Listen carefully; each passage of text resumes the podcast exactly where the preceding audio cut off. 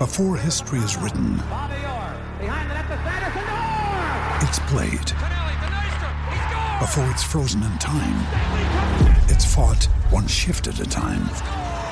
Before it's etched in silver, it's carved in ice. What happens next will last forever. The Stanley Cup Final on ABC and ESPN Plus begins Saturday.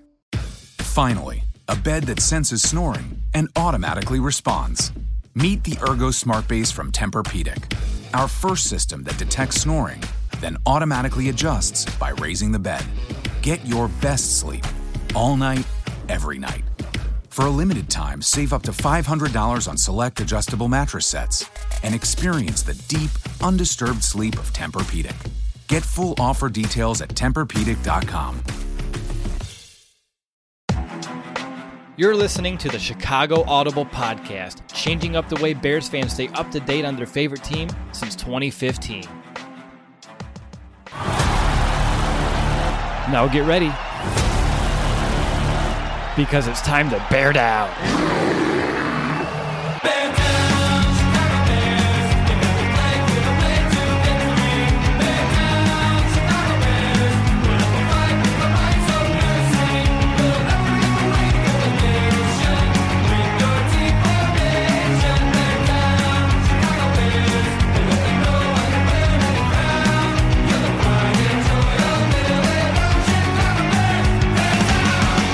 Welcome back, Bears fans, to another episode of the Chicago Audible, and welcome to our preseason Week Three postgame show. The Bears just won, twenty-seven to seventeen, down in Indianapolis against well the Colts. But more importantly, I'm excited to say that we are seventy-five percent of the way through the preseason, and are only twelve days between now and things actually getting real. And speaking of things getting real, some breaking news that I think everyone knows already about, but that we need to definitely discuss here on the show. Not Bears related, but big enough that Nick and I need to go ahead and definitely talk about it, at least for a moment. But before we do, I need to introduce ourselves. And of course, I'm your host, Old DeWitt. I'm joined by my Bears brother. Yes, I said it. Yes, I said it again, Nick.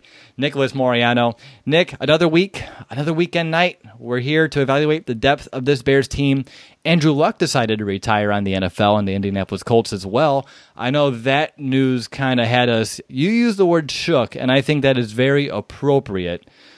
How you are you hanging in there? Because between that and then the whole rigmarole process of our live stream having a hiccup in the first round, whoo, I'm stressed. Yeah, it's a it's a lot to take in right now, and I was telling you that this game was far better than the one against the Giants, where it was pretty brutal to watch um, from start to finish. But this one was entertaining. There were some big plays made by uh, some certain individuals. But when that news came out about Andrew Luck retiring, like I said, I tweeted out that I was shook. That is still the feeling that's going on right now.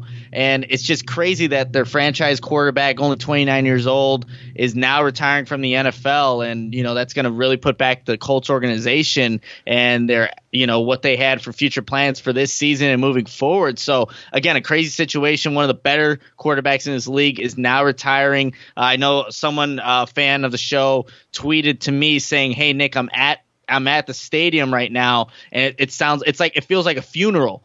Uh, just from mm-hmm. the atmosphere, so I can I can't even imagine what that would be like. But it, you know, if you if you know a Colts fan, it might be that time to just give them a hug because this is a dark time for them and you know their organization.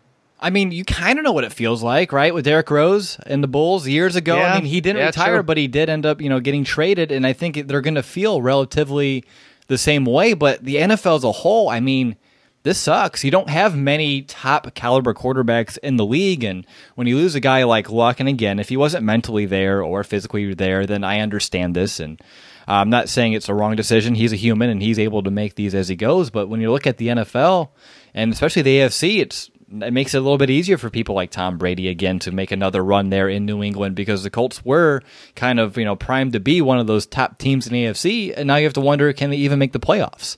It's really it's incredible. It really is. But this is a Bear show. I think we should move on to our post game coverage. Uh, what do you say, Nick?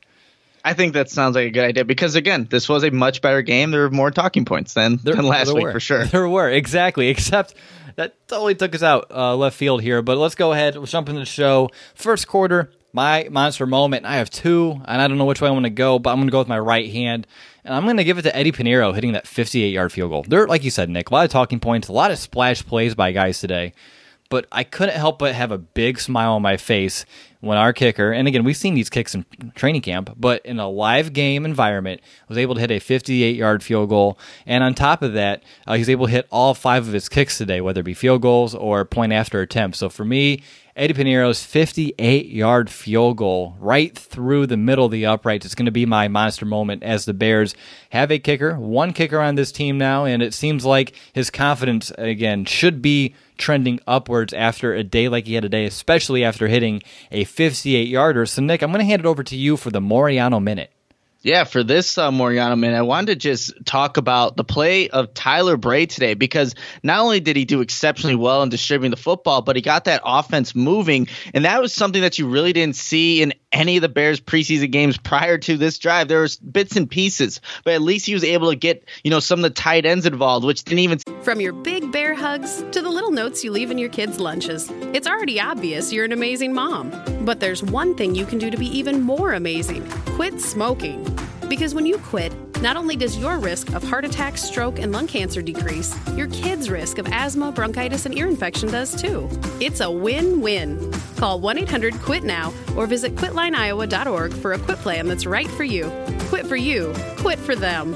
Brought to you by the Iowa Department of Public Health a target last week, was able to move the ball downfield and just get the the offense ready, even Eddy Piñeiro in positions to you know make that 58 yard field goal. So it's good to see that the offense was able to move a little bit. Obviously, this won't be what the Bears will be throwing out there come week one against Green Bay, but at least the offense was moving. People are getting involved and showing what they can do for this team. Horsted, the the tight end, making an incredible catch. Ian Bunting making some catches. Uh, even Thomas Ives making you know a nice catch along the sideline. Tyler Bray was distributing the football. I think that is worthy of this Moriano minute. That was a good minute there, Nick. Oh, heading into my stat of the game here, I'm going to go with three turnovers on defense yet again. Backups are still taking charge here, getting away with takeaways. And Nick, when I'm looking at the backups for the second straight week, come away with so many takeaways. I can't wait to see what the starters can do once we hit week one because if they're already at this aggressive mentality and they're doing it in the preseason, once the real guys get out there, I'm anticipating that, you know this to continue and of course maybe even take it up a notch. Um, but on top of that, not just the takeaways today, but the points off turnovers on defense itself. We were able to get two defensive touchdowns today, one from Iggy off a fumble recovery and one from Deon Bush, which I think was ruled a fumble recovery, or at least what the Colts were saying. But to me, I'm calling that a pick six uh, regardless of what it's called, it was a great play by Deon Bush, who's just been, you know, having an exceptional preseason and also training camp. So that's what you want to see out of these backup guys. But you mentioned it that this turnover mentality, it's not just with the starters, it's throughout this entire team. And that's great to see with Chuck Pagano now as a defensive coordinator there. All right, Nick, it's time for our MVB. I'm curious, which way are you going to go? Again, so many players that you can probably pick and choose here today, but if you had to choose one bear to you to be the most valuable out of this post preseason game, well, who would it be? You know what? I'm actually going to go with with Eddy Piñeiro for nailing that 58 yard field goal because look, uh, look, Deon Bush had a great game and he easily could have been uh, deserve, deserving of the MVP tonight. But what we need to see out of these last two preseason games is if Piñeiro can make kicks in you know some high pressure situations. And 58 yards that's not n- not easy by any means but he drilled that right down the middle and still had some leg some room to go even further. So these are important for him. This is important for the Bears organization. Trubisky was pumped after he hit that field goal just seeing the confidence that he displayed afterwards in Piñeiro so I think this was huge for him moving forward and I think he is deserving of the MVP tonight. Again a lot of candidates but I liked what Piñeiro did today and just overall Yep, I'm going with Eddy as well. Again, he hit all five of his kicks today. You were inside, even though I saw that the roof was open at Lucas Oil tonight down in Indianapolis. So for me, Eddy Piñeiro is an easy one, Nick. I think you hit on all the reasons as to why, uh, and I don't need to kind of you know beat the dead horse here. But Eddy Piñeiro, I just want to kind of explain to at least our listeners the you know how big this can be because you know he's been battling and again he got traded in late throughout this battle but ever since training camp started with Elliott Fry and now that he was able to have the sole you know ownership of this job ever since uh, this one week coming into a game hitting all five of your kicks showing the coaches like hey every time you put me out there I was able to put points up on the board for you That's going to do wonders for his confidence, the confidence that maybe even more importantly, the coaching staff has in him to trust him once we get to these regular season games. And again, it was someone who we kept saying throughout the week, oh, he has the Bears kicking job for now. But a game like today is one that you kind of maybe solidifies it a little bit. I don't think it's 100%, but it definitely increases the chances of him solidifying that job for himself. And that's why tonight he was the most valuable Bear. And he did score a ton of points for us today. On top of the defense, a lot of them did come from Eddy as well. All right, before we enter the second quarter of our show, we do need to call a quick timeout to tell you a little bit about our show sponsor, SeatGeek. Do you ever feel like ticketing sites make getting to the event difficult on purpose? The real question is, how easy could it be if those ticketing sites actually cared? With millions of live event tickets and a price match guarantee, SeatGeek proves there is a better way. They built the fastest way to find tickets so you can stop searching for the perfect seat and start enjoying it. So, why is SeatGeek better than the rest? That's a great question. To put it as simply as possible, SeatGeek is a better process. SeatGeek pulls together millions of tickets from all over the web. It rates each on a scale of 1 to 10, and finally, SeatGeek displays them on an interactive seat map. And of course, every purchase is fully guaranteed so you can shop for tickets with confidence. All of us here at the Chicago Audible have the SeatGeek app on our phone, and it's by far the easiest way that we've been able to shop for tickets throughout the years. Earlier today, I was looking at the Bears Chiefs game, the game we're going to. Still plenty of amazing deals left if you're looking at joining us later on here in the season. And here's the kicker SeatGeek will even give you $10 off your first purchase, and all you need to do is use our promo code. Download the SeatGeek app today and use promo code BEARS for $10 off your first purchase. That promo code again is BEARS, B E A R S, for $10 off your first purchase on SeatGeek. All right, welcome back. You're listening to the Chicago Audible. I'm your host, Will DeWitt. I'm joined by my co-host, Nicholas Moriano. This is our preseason Week 3 post-game show, and it's time to kick off the second quarter of our show and kind of dissect the Bears' offense. And Nick, I think the f- first place I kind of want to start today's kind of discussion on offense is the offensive line because we came in with Rashad Coward. You know, he was down with that elbow injury last week. He was out. TJ Clemming, someone that was on your five Bears to watch, you know, kind of started in his place today, but both tackles to start this game. You're looking at Lucas, you're looking at Clemmings, suffered horrendously. I mean, they I couldn't even put into words just how bad they played. They gave the offense no chance. Every time that you had Chase Daniel drop back, he was, you know, under duress instantly. Uh, he couldn't really get anything going on the ground as well. And it all kind of started uh, with the outside tackles. And I know that later in the game, Alex Bars, who plays guard, kind of kicked out to the left tackle, and I thought he was the best tackle that we saw all day, which is a I have a question coming up for that. But right now, again, offensive line depth has been kind of a concern. Um, but when you're looking at it right now with the outside tackles, are you more concerned than you were even a week ago, or is this more same old kind of thing for you? I think as you know, just seeing what they did tonight, you should be a little bit more concerned than you were just last week because again, Rashad Coward was, I guess, the most uh, stable guy at that position. Being injured, you wanted to see what these guys can do in the place uh, of a Rashad Coward, and they did not show up tonight. T.J. Clemmings uh, has a holding penalty. Cornelius Lucas just looked terrible from the start. And then you had to bring in like an Alex Barza eventually play left tackle. And again, you said he looked the best, but that's not saying much because of the, how mm. bad these two tackles played throughout the night. So it, that's a position like again, there's not many teams that have some quality tackles on their depth charts to where you're going to feel comfortable with them each and every play during the regular season. But you still would want to have some kind of guys that you can at least you know run your offense efficiently. Right now, you're you're looking at these backups. There's not a guy that you really feel comfortable with. So I think after this fourth preseason game, these final cuts come down. Expect the Bears to go get some kind of veteran because I wouldn't feel comfortable going into the regular season with either of these guys right now. Because again, Charles Leno Jr. and Bobby Massie, great tackles, but if they were to miss you know a couple plays or a game or two, it's not going to look good for the Bears and that offensive line. Now, I'm curious to your thoughts on what maybe changed because in the second half, the Bears were able to move the ball a little bit. Do you think it was just going up against some more of the, you know, the deeper guys against on the Colts defense, the lesser talented players, or did you see anything that they kind of changed from one half to the other? Because in the first half, uh, before uh, Ryan Nall had that huge run, they're only averaging like zero point like four yards per play. It was really horrendous. It was something that you will never see. Hopefully, we never even have to talk about anything less than you know three to four yards per play in a Bears game. I mean, even that's pretty damn bad. But when you're looking at 0.4 yards per play in the first half before that run, and then this, now we ended up the game at 5.2 yards per play, which was more than the Colts had for the entire game. Did you see anything different, or was it just a matter of going up against some lesser talented players? You know, I think it's a little bit of both, and I also think it was a play of Tyler Bray just getting the ball out to his playmakers as opposed to Chase. I know Chase Daniel was under some duress, you know, especially with how the tackles played, but there are times where I thought just get rid of the football, just try to at least get to your playmakers. I thought Tyler Bray was a little bit more decisive and just getting the ball out of his hands, even when the pocket was collapsing. So I think it's a factor of both of those things. But again, when you're going down the depth chart, you're going to allow your offense to maybe have a little bit more time to throw the football because the, the opposing pass rushers are not as capable of the guys that are just even ahead of them and their backups as well. But I think it's a culmination of both of those things. Again, um, with this with these uh, backups, maybe that's not the best to uh, I guess justify why one offense is better than the others, but I think that's the reason why we saw a little bit more productivity when Tyler Bray and that third string offense was in the game.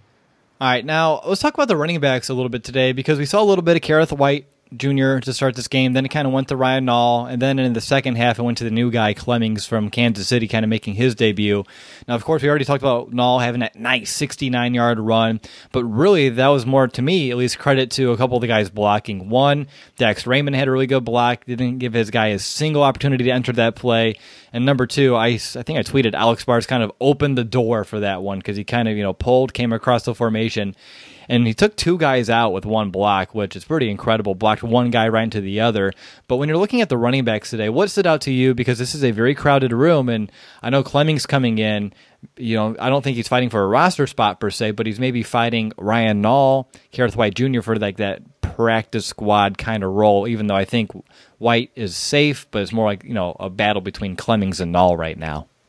Uh, so I mean, in terms of the running back, I, look, I think Ryan Nall is, I guess, people don't give him enough credit because of what he can do between the tackles in terms of just moving in space. He actually is a pretty not, not I wouldn't say elusive, but he has good vision to where he can go out and you know make those big runs. He actually had a 69 yard run last uh, in the last preseason, so it's it's not something that's I guess new for him, but he's right. someone that is capable of doing that. And then also the new running back they bring in, you know, Caldwell, Josh Caldwell. Yeah, I said Clemmings, but it's, it's Caldwell. Yeah. So Josh Caldwell, I mean, I thought that was a very impressive catch over the middle, just diving, not allowing that ball to to move at all from hitting the hitting the ground. So again, those are some of the plays that maybe they're not good enough to make this Bears team, but now he's on tape for a little bit for one of the other 31 NFL teams. But I guess uh, in terms of that, you also got to mention like Kerrith Whyte. It wasn't just as as a running back, but he just looked very fast as a runner at the kick returner position. And I think if he keeps showing that that, like we said, maybe the Bears have a possibility of putting two kick returners back there uh, on kickoffs. That's just another dynamic that teams are going to have to think about. And if he keeps doing that, showing some good vision, I thought he did show some good vision despite having poor blocking up front. That to where he's getting the most that he can on any given run, but again, it's just not blocked very well. Kerrith Whyte is putting together himself a good preseason so far. You know, being a seventh round draft pick, that's exactly what you got to do to make a team. Let's look at some tight ends here, real quick, Nick, because, you know, it was nice early on. I saw they targeted Dax Raymond. I was like, great, we're actually going to get a little bit of action from the tight ends today. I already mentioned Raymond had that great block on Nall's run, but that was about it from him today. I saw a couple good plays from Ian Bunting, including that 26 yard grab in the fourth quarter. But then, of course, the guy that I'm uh, right now, I'm trying to even think Horsted? Halstead? Horsted? Horsted, right? Mm-hmm. I don't even have in my notes because by the time he was making plays is when all the Andrew Luck saga was coming through, and I was like, couldn't even focus enough to take some more notes here. But he stood out pretty well today. So what's going to be your take on the tight ends? Who's up? Who's down? And we're I mean we're now you know seventy five percent of the way through the preseason. So who's looking like they're going to potentially have a good chance of making the roster here?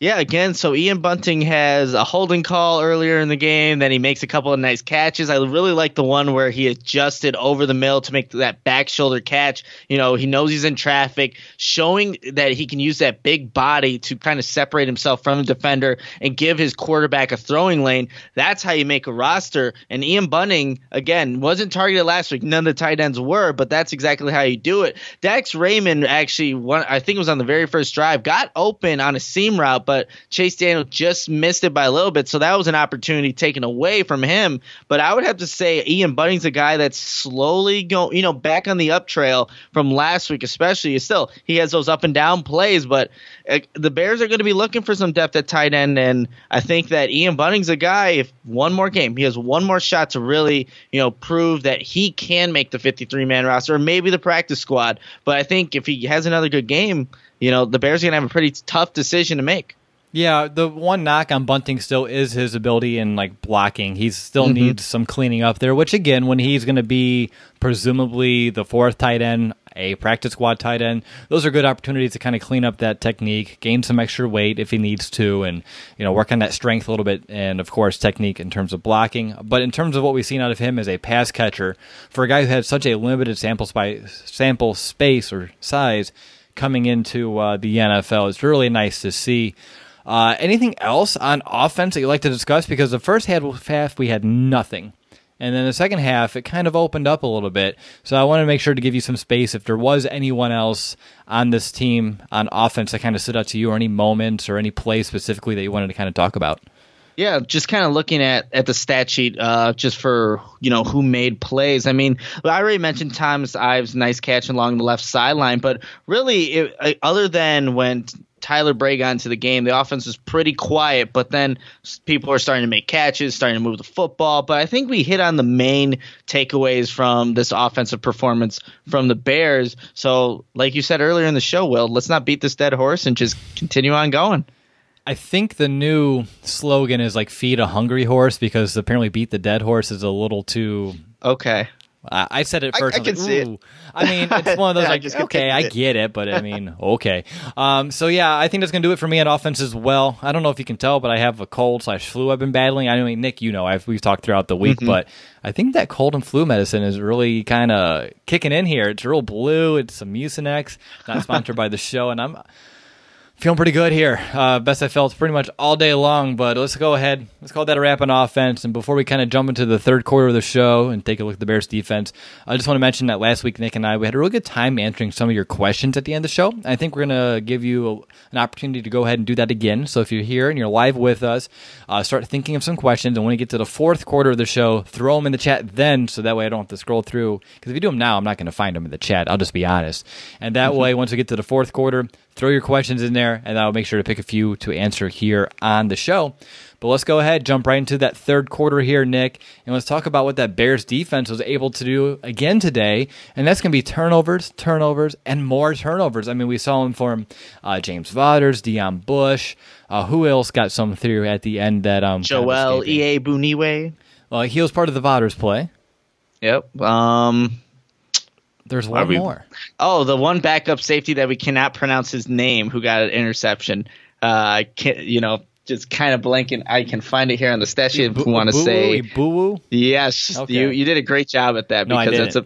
Uh, yeah, number forty-three, Dwayne, Dwayne, I don't even know, Jabui, Jabui. Oh, that's Jabui. terrible, Nick. That's terrible. We don't get paid to pronounce names unless they make the fifty-three man roster. Then we do. Uh, so, Nick, over to you first. I don't care where you want to take this. Any specific Bears player that you want to just kind of bring up on defense and talk about today? Because for me, I have one. The guy we talked about a lot last week, and that's James Vaughters. He's someone who I really hope has a great chance of making this roster, and I hope he either sticks or he's on that practice squad. I believe he could have some eligibility. If he does, he needs to go on a practice squad. If he doesn't, he needs to make this active roster. But over to you real quick before we kind of jump into that.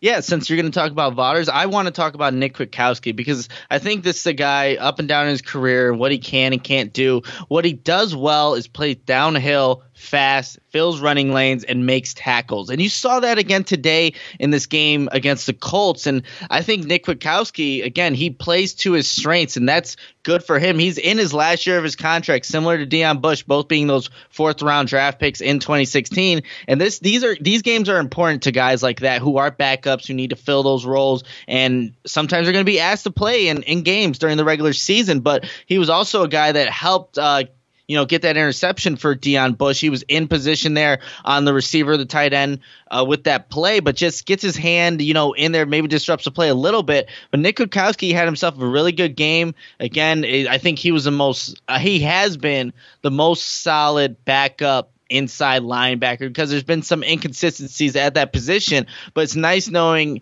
that Nick Kwiatkowski is still playing to his strengths. And again, you can count on him to do that for the very least. Yeah, absolutely. Uh, going back to Vaughters, I mean, even before I talk about the play that everyone saw, there's one that I noticed earlier on uh, that kind of showed his open field discipline. Uh, the play didn't even count. Um, there was actually, I think there was a play like a holding that kind of took it back. Um, but he was one on one against a running back. It was like early in the second quarter. Um, but instead of watching his eyes, he's able to kind of watch the hips, and the running back was trying to like you know deke him out a little bit. But he kind of stood his ground, was able to make the tackle, made it look easier than that actually was because it's a very tough situation to be in one on one against an NFL running back along the sidelines there. So I thought it was a really nice play by him. And then, of course, the splash play. Uh, play. He got around the left tackle, and actually had a tight end there chipping as well, and he was able to knock the ball out free from the quarterback. And then, of course, Iggy was right there to kind of scoop and score, even though everyone just kind of stood there, made it really easy for us to get that touchdown. But Vaughters doing this, I mean, the more I seen him, I think I forgot who said it on Twitter. Uh, one of our followers, and I met him last year uh, in training camp, but he was like, you know, Vaughters seems like he's a guy who's always in the right place right time and you can't teach that. And he's very right. That's a really good assessment there.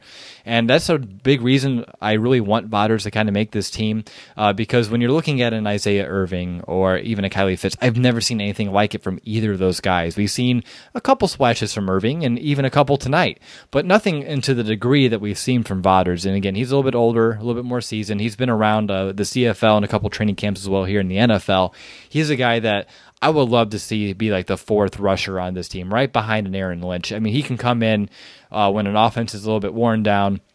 You know, give uh, either Leonard Floyd. I don't want to say Khalil Mack. I'd rather keep Khalil Mack on the field. So give Floyd a breather, and then Vaughters can come in, and I think he could wreak havoc. In worst case scenario, I mean, he's in the right spot at the right time and can make a play. Uh, so for me, James Vaughters, his stock continues to rise up. Today was a perfect opportunity because we said it last week. He couldn't just keep that game as his you know resume. He needed to find ways to build on it.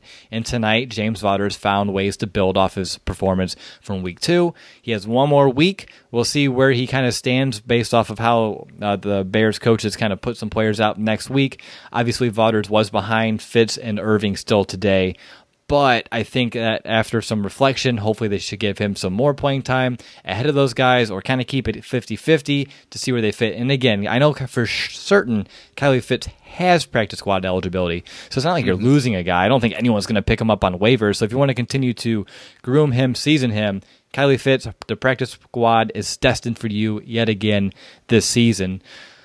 Uh, let's see, Nick. Anywhere else you want to go? I mean, there's a lot of good things from the Bears' defense today. Uh, not just the turnovers, but after a few rocky possessions, they really kind of you know pinned their ears back and kind of held their ground a little bit today.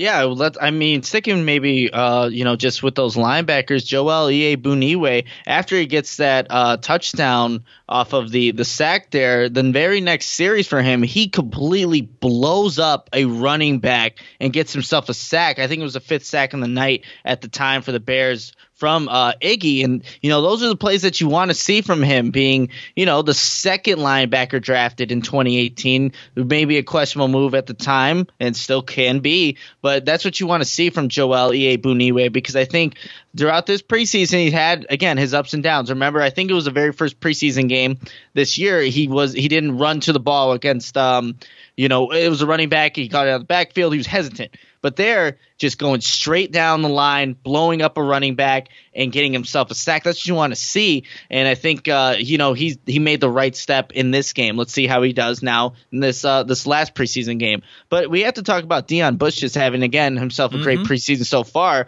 Just kind of shifting over to the DBs again, putting himself putting himself in a position to make plays. He came in uh, from what Miami being this hard, known as a hard hitter, and he delivered a pretty hard hit in this game, and luckily came away from that hit, you know, feeling okay. He ends up, you know, returning that 92 yards uh, fumble recovery, whatever you guys want to call it, for a touchdown. But Deon Bush has just solidified that he can be a quality backup safety in case you know maybe Eddie Jackson, Ha Ha Clinton-Dix have to come out for a play, or if the Bears go big dime uh, dime package, he could be on the field and be someone that you trust out there. But uh, again, another DB, Duke Shelley. I thought he kind of had an up and down game. I thought he could have done a little better at staying connected to the receiver, but then you see him make plays in the run game where he's taking on a block, getting to the edge, chasing down a running back, and you see him trying to strip the football. He's wearing that number 33 number, and we know we know that Charles Tillman was the best at stripping the football, so that was great to see from Duke Shelley.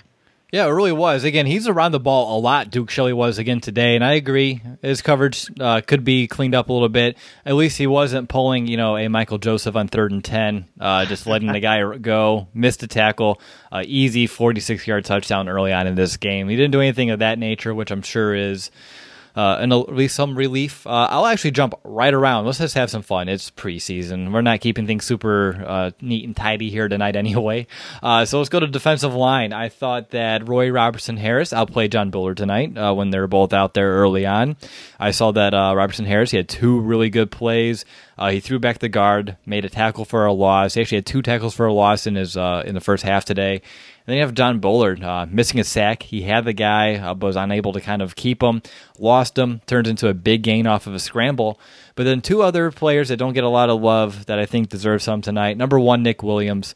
Uh, he was able to get that sack on the second drive. It was on third down. It was a coverage sack, but I really liked his closing speed to make the play. And again, he was someone who was on the team last year as the backup nose tackle. And the fact that you see that closing speed against the quarterback uh, is very impressive. And he can play nose tackle and he can also play over at the the five technique as well. And then when you're looking at uh, Abdullah Anderson, someone who was quiet a week ago, flashed in the first week, but now he's flashing. So he's hot and cold, and he was hot again tonight. I uh, had a really good fight in the trenches to get a sack. And then I also saw another play that I wanted to reference uh, where his IQ, his football smarts were on display. Uh, he saw a screen and was able to run it down from behind, and it was really impressive seeing our defensive tackle kind of make a play eight or so yards down the field. Uh, that's a play where I think Iggy was kind of nearby, but didn't really corral the guy, and I was like, well, at least Anderson's there uh, to kind of clean up after him. So seeing him recognize the play and chase it down from behind to me is a positive positive sign for him. And again, I don't think he's going to make this team. There's just not enough room. Um, but Nick Williams is someone who was here last year. I envisioned kind of sticking around, and for him to go out there tonight and have you know a couple of good plays. He also had uh, I talked about the sack. Uh, the very following drive, he made a tackle uh, against the run right at the line of scrimmage. Another really strong play by him as well tonight. Uh, did you see anything else from the defensive line that you wanted to kind of hit on? You know, I mean, you mentioned. I don't know if you look. I've been reading the the uh, Andrew Luck news. People booed him. He was so emotional in the press conference. But to get back to the Bears, oh uh, Roy Robertson Harris. I mean, he made a couple of flash plays when he was in the game early on, and I think again we know where Roy Robertson Harris kind of stands. I think in this football team, obviously not the the starting line, but he's a quality depth piece, and he's just been making plays in the preseason. But I think you definitely hit on the guys that we need to mention on the defensive line. But Will, I think go back in all the way to the first segment. Do we do what do we call that one section monster? So okay, see, I see your your reaction there. Yeah. Do we want to go back to that?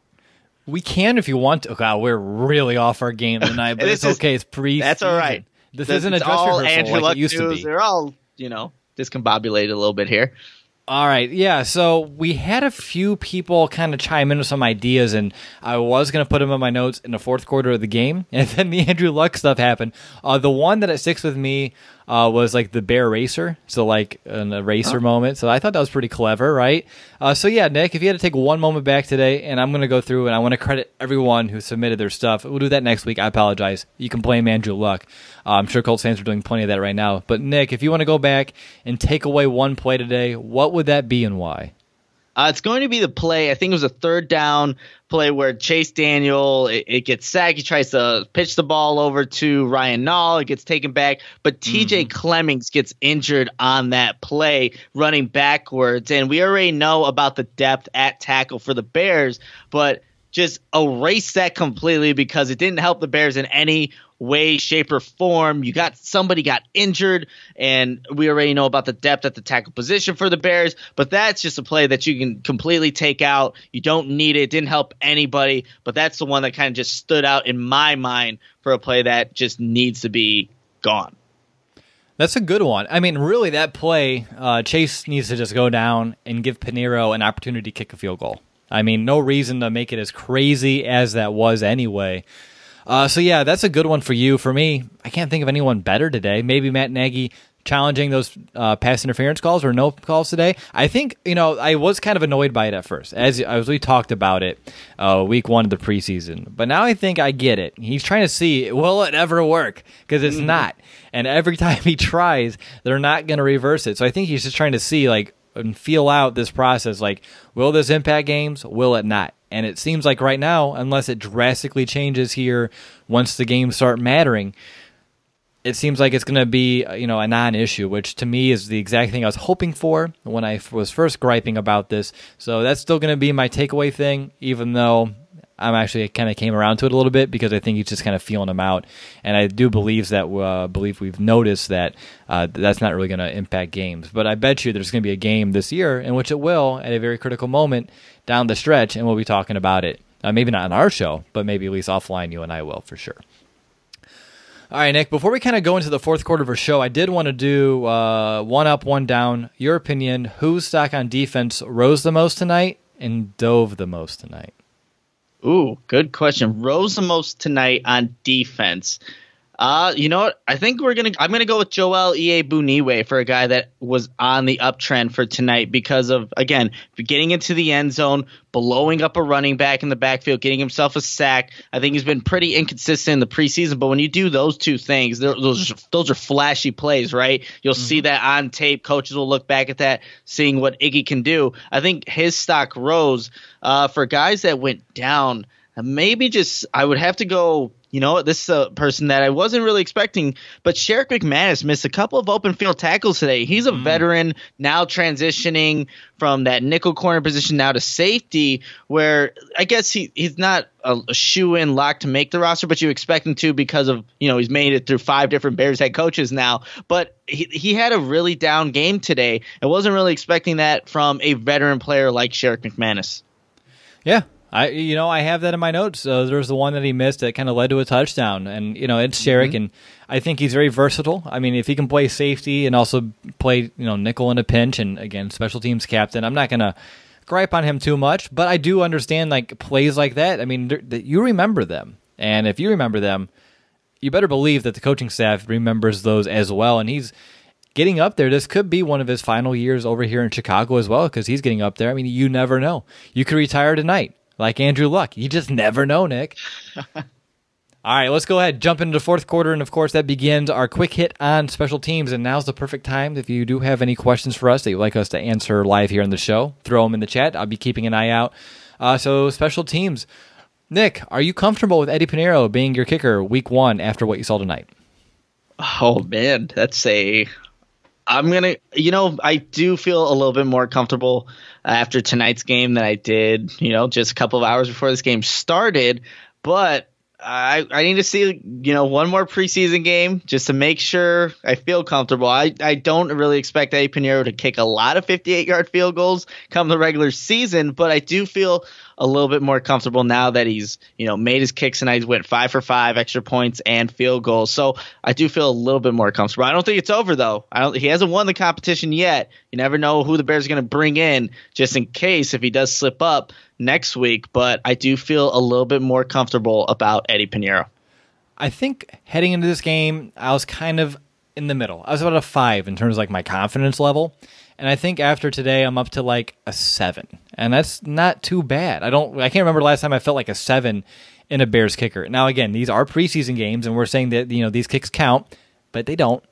So we need to also kind of keep that in consideration. But like I said in the opening of this show, I really do believe a night like tonight can go such a long way for his confidence. The one thing I was a little confused about, and I'm curious to your thoughts on this as well, is when they had like a fourth and like 17 and they tried going for it instead of giving him like another 55 yard or so attempt. Uh, I was hoping to see him kick another one, um, but were you or are you okay with them kind of, you know, giving him that, hey, you made a 58 yard tonight. We don't need to see any more. Those sorts of things. I guess uh, I maybe the decision making of whether or not this is true or not, but it's like how many times in a game are they actually going to opt to do that and or you know kick? Maybe it would just be a punt in that situation, but I don't yeah, I guess I don't understand what's the reasoning not, for not letting him get another opportunity because the offense was so bad in the first half that he wasn't being able to go down the field and actually attempt kicks. So take him when you can. But I think the other thing that we do have to, you know, remember here, this was indoors and obviously kicking at Soldier Field is a whole animal in itself. So yes, he has confidence going into it, but we have to see what he can do, you know, outdoors at Soldier Field where it's one of the hardest places to kick a field goal. I do want to mention uh, here on Facebook, we are answering some questions here in just a moment. But uh, Anthony on Facebook Live, I just want to let you know we are watching you over here on Facebook. The comments come in as well. He asked the same question I just asked you about that decision. So I just want to make sure that Anthony knew we saw that question come through as well. But I think I beat him, at least on my end, by about 20 seconds. So a little quicker on the draw next time. No, I'm just giving you a hard time. But uh, let's go ahead. Moving forward here, Nick uh, when you're looking at uh, special teams today, it, I thought punt coverages looked a little bit better. Uh, we didn't have as many opportunities overall. Not complaining. First half we had plenty. Uh, second half, not so much. But I thought those looked improved. And then when you're looking at the return game and you're looking at Kerrith Whyte Jr., he had two returns that got to at least the 30 yard line in the first half. He averaged 25.7 yards per kick return. Is he starting to prove to you some of that value on special teams that he can be that second guy in line in terms of you know returning kicks behind a Cordarrelle Patterson? Absolutely. I think with him as a kick returner, you see his value there because he has that speed, but he he just makes his decision and is not hesitant with it. We've seen kick kick returns in the past for the Bears who have, you know, they've gone through a cycle of guys, but Kerrith Whyte Jr., he he has his mindset of where he wants to go. He knows where his blockers are and he just hits the hole and will take what the kick return is kind of giving him. And I think that you can find value in that in a seventh round draft pick who's at least getting positive yards from that from that position where the Bears were averaging, I think last year, 19 yards per per kickoff return, one of the last in the league. So I think in terms of a special teams guy at that position, you know you have Cordarrelle Patterson as the number one slotted guy, but you could definitely find value from a, a Kerrith Whyte Jr. and especially what he's been doing all preseason. If that hold doesn't happen last week, he has already a kick return. So I think the Bears are definitely keeping an eye on him and seeing you know how they can possibly fit him on maybe this active roster, at least on the practice squad. All right. Anything else on special teams tonight, Nick? No, I mean you mentioned it though. Punt return coverage was so much better today than it has been in the past two preseason games because it was pretty bad. Today, you know, they did a good job of corralling to the punt returner and just taking him down. Did you notice that Mizzell was usually the guy around there? Yeah, he's got to make up for what he did or didn't do last week. That's that's how you potentially stay with the team, but we all know the answer to that. All right, let's go ahead and let's do our Q and A. I see a question came in from Joseph here on uh, YouTube, and he wants to know: Does Deon Bush uh, find a way to end up being a starter over a Ha Ha Clinton-Dix before the season ends? Not even counting injuries here.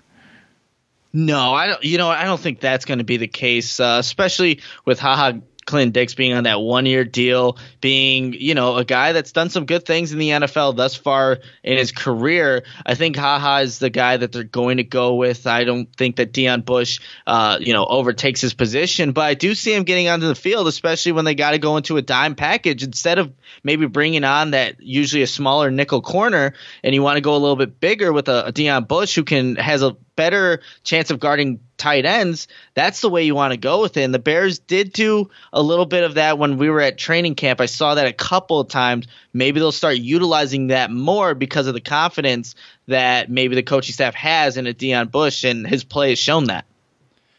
Okay, I don't think we have. Okay, I got one more. You know, I'm just gonna do it because I've seen a bunch about Chase Daniel, and then another one. Can Tyler Bray be the backup quarterback? Because based off of what we saw tonight, I mean, we talked about this a little bit last week. A, when you're looking at Chase Daniel, look what you saw last year. Don't look what you're seeing in the preseason. They're not game planning. He's working with all backups, and yes, you can say Chase is. I mean, uh, Tyler Bray is as well, but he's going up against a lesser talented backup defense because they're putting in third strings at that point.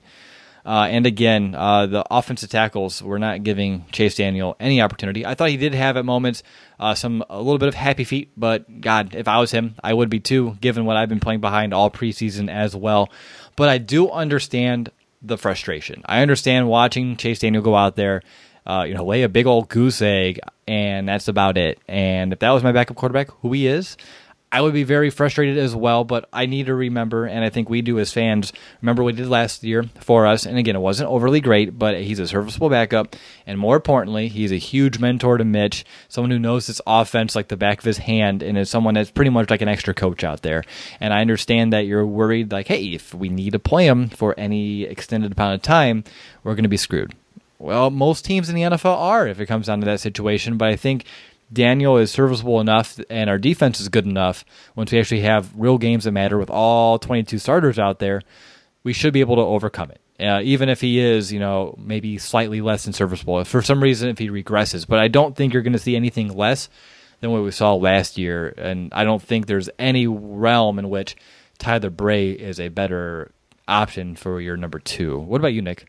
Yeah, no, this whole conversation between the Chase Daniel, Tyler Bray, who's better than, you know, wh- whatever. It's I, Tyler Bray looked good tonight. You know, and some backup quarterbacks take advantage of the spotlight when they're given to give giving it to them in the preseason. That happens. But Chase Daniel didn't really have much of an option here when you know these edge rushers are bearing down his neck because these tackles just couldn't provide any any push. But you give Chase Daniel now the Bears starting offensive line and Allen Robinson, you know, all these weapons. I bet you Chase Daniel looks a lot better than what he has looked like thus far in the preseason. I will admit he did not play well today. I thought there were a couple times where he should have thrown the ball, shouldn't have taken some sacks, had some bad decision making. But we were at training camp. We saw how these two uh, were playing.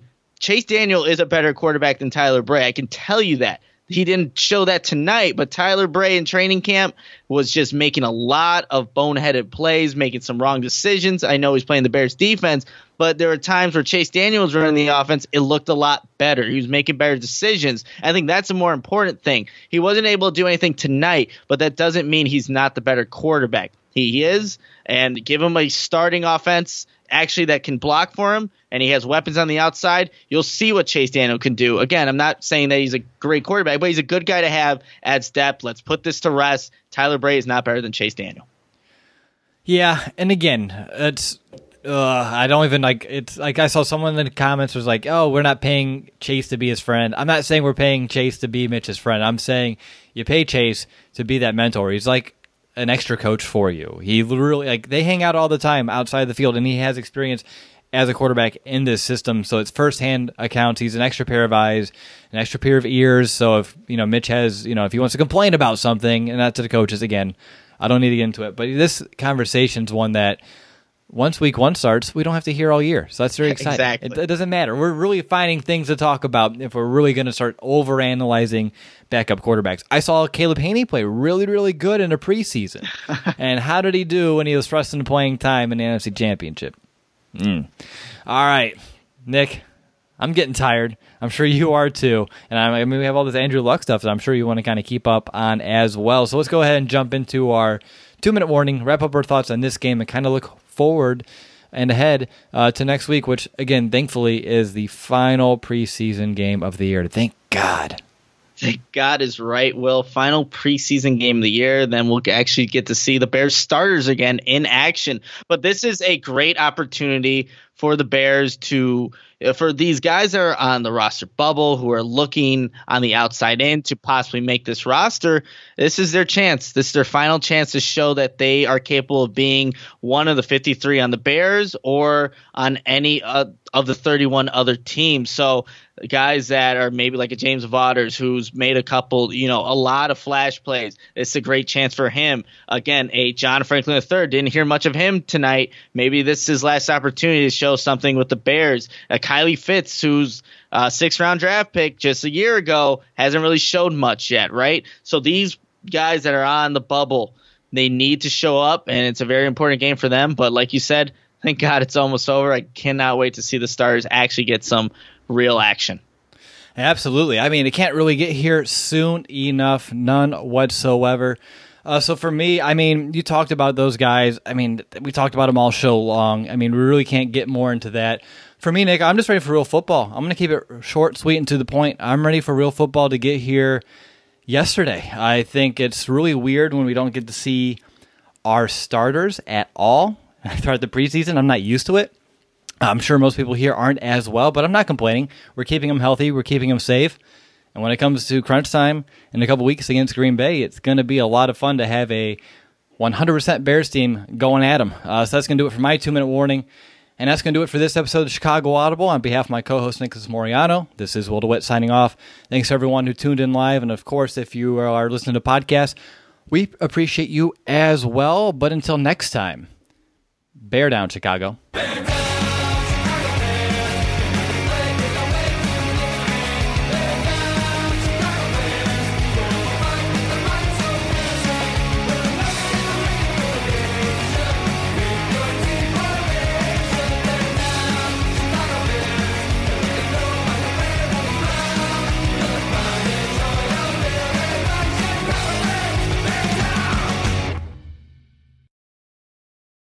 Does a robot know you like a neighbor?